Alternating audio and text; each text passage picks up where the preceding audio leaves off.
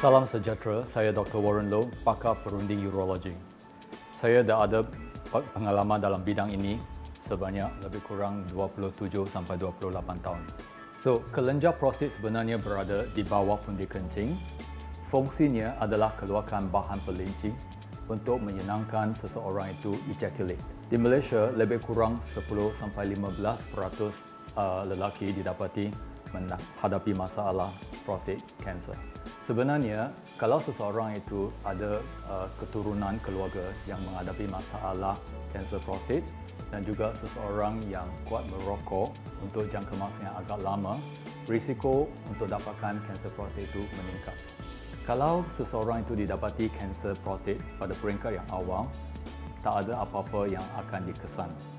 Sebenarnya seseorang itu kesan dia dapat masalah prostat kanser itu adalah bila dia menghadapi masalah susah nak kencing bila kencing ada darah dan kadang-kadang seseorang itu didapati lumpuh disebabkan kanser prostat itu dan merebak ke tulang dan dia tekan pada saraf tunjang sebab itu seseorang itu menghadapi masalah lumpuh.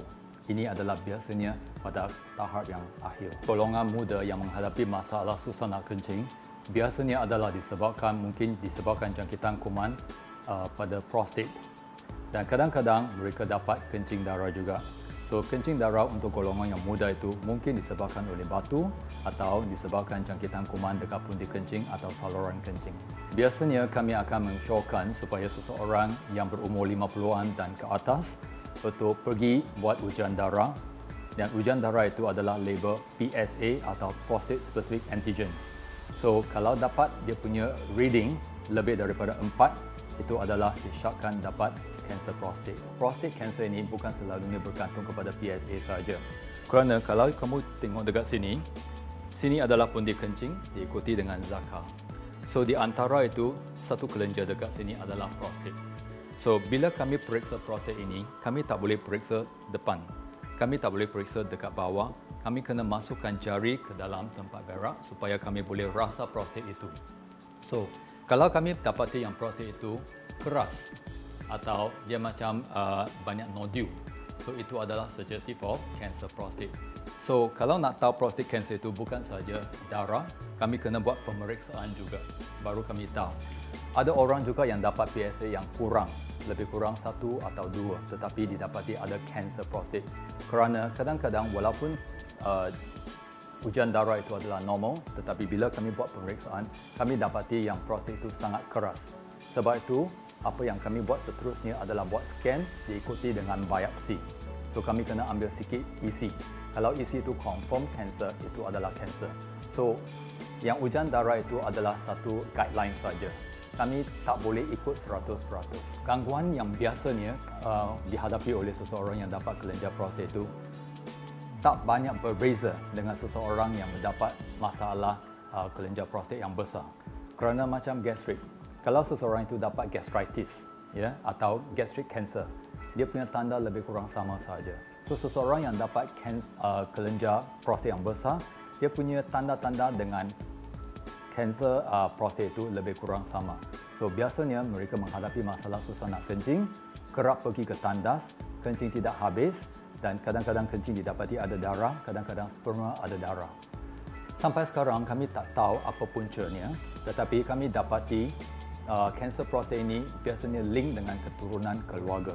Kalau seseorang uh, keluarga, kalau seseorang pesakit itu dapati ada kanser prostat, dia punya first degree relative itu bermakna dia punya brother dan juga dia punya anak dan cucu dan seterusnya uh, risiko mereka dapatkan kanser prostat adalah 9 sampai 11% lebih tinggi daripada uh, orang biasa. Biasanya kanser prostat ini kalau pada peringkat yang pertama sebenarnya dia boleh dibahagikan kepada tiga peringkat. Peringkat pertama adalah kanser prostat itu dekat prostat saja. Peringkat kedua adalah kanser prostat itu dah merebak keluar daripada prostat itu, sekeliling dia sikit. Peringkat ketiga adalah dia dah pergi ke saluran darah, dia boleh pergi ke merata-rata, terutamanya tulang. So kalau seseorang itu dapat kanser prostat pada peringkat pertama, yang rawatan yang baik sekali adalah buat operation keluarkan prostat itu. Untuk yang kedua adalah kami bagi current atau radioterapi untuk bakalkan sekeliling prostat dan kanser dia. Dan untuk yang ketiga, baru kami cakap uh, anti-androgen atau hormon. Hormon itu sebenarnya adalah tekan lelaki punya hormon. Kerana lelaki punya hormon yang datang daripada testis ini adalah punca yang merangsangkan merebakkan kanser prostat. So, kalau you nak cegah dia daripada merebak dengan lebih cepat lagi, kami kena bagi anti-androgen untuk tekankan kanser prostat itu. So, untuk peringkat yang pertama, kami cakap rawatan itu bermakna 100%.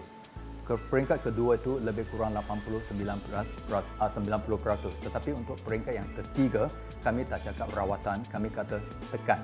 Boleh tekan selama-lamanya. Seberapa lama yang kami boleh tekankan kanser itu. So, ini bukan rawatan 100%. Kerana kanser prostat ini berasal daripada keturunan keluarga, uh, bila kamu dilahirkan, kamu dah memang ditakdirkan ada dapat kanser ini. So, you tidak dapat buat apa-apa. Macam yang saya terangkan sebelum ini, kalau seseorang itu dapat kanser prostat, first degree relative, dia punya brother dan juga anak dan cucu dia, semua akan dapat kanser dan uh, risiko untuk mereka dapat adalah 9 sampai 11 kali ganda lebih tinggi daripada normal population. So you tidak dapat buat apa-apa. Dia bukan pantang apa-apa makanan ke, cuba buat exercise ke atau apa-apa boleh elakkan, bukan.